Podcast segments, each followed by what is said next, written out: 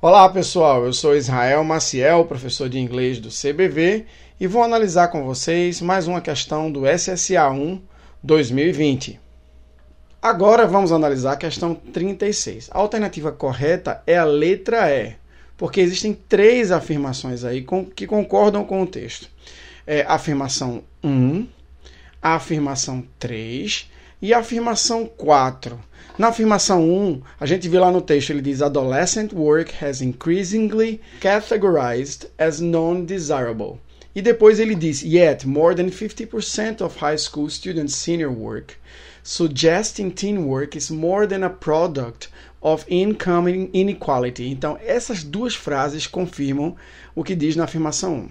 Já na afirmação 3 diz: Many schools and parents push children to engage in excessive extracurricular activities. Outra parte que ele também defende, afirmação 3, ele diz: In fact, recent research shows work experience has many positive impacts for all.